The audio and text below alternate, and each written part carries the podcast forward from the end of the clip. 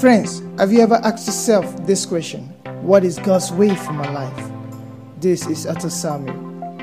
Are you searching from book to book or contemplating options for what God's way is for your life? You should know you're not alone.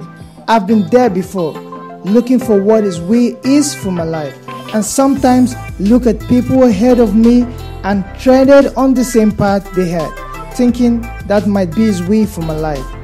Most of what I copy was actually great, but that was never His complete way for my life. And if you're still in that position, pondering on what God's way is for your life, ponder no more, because I will show you what I have found, and that can change your whole life just as it did to mine. Take a piece of paper and write this down. Read it five times daily. Ready? Romans 12 2. Do not conform to the pattern of this world, but be transformed by the renewing of your mind.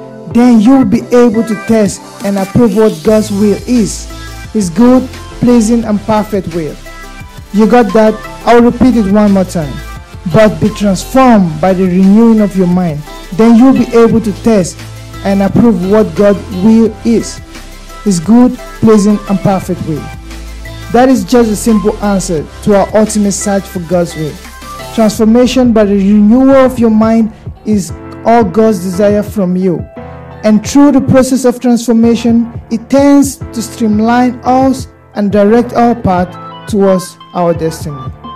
For more inquiry about this, connect with us on Facebook. This is the Sami Show.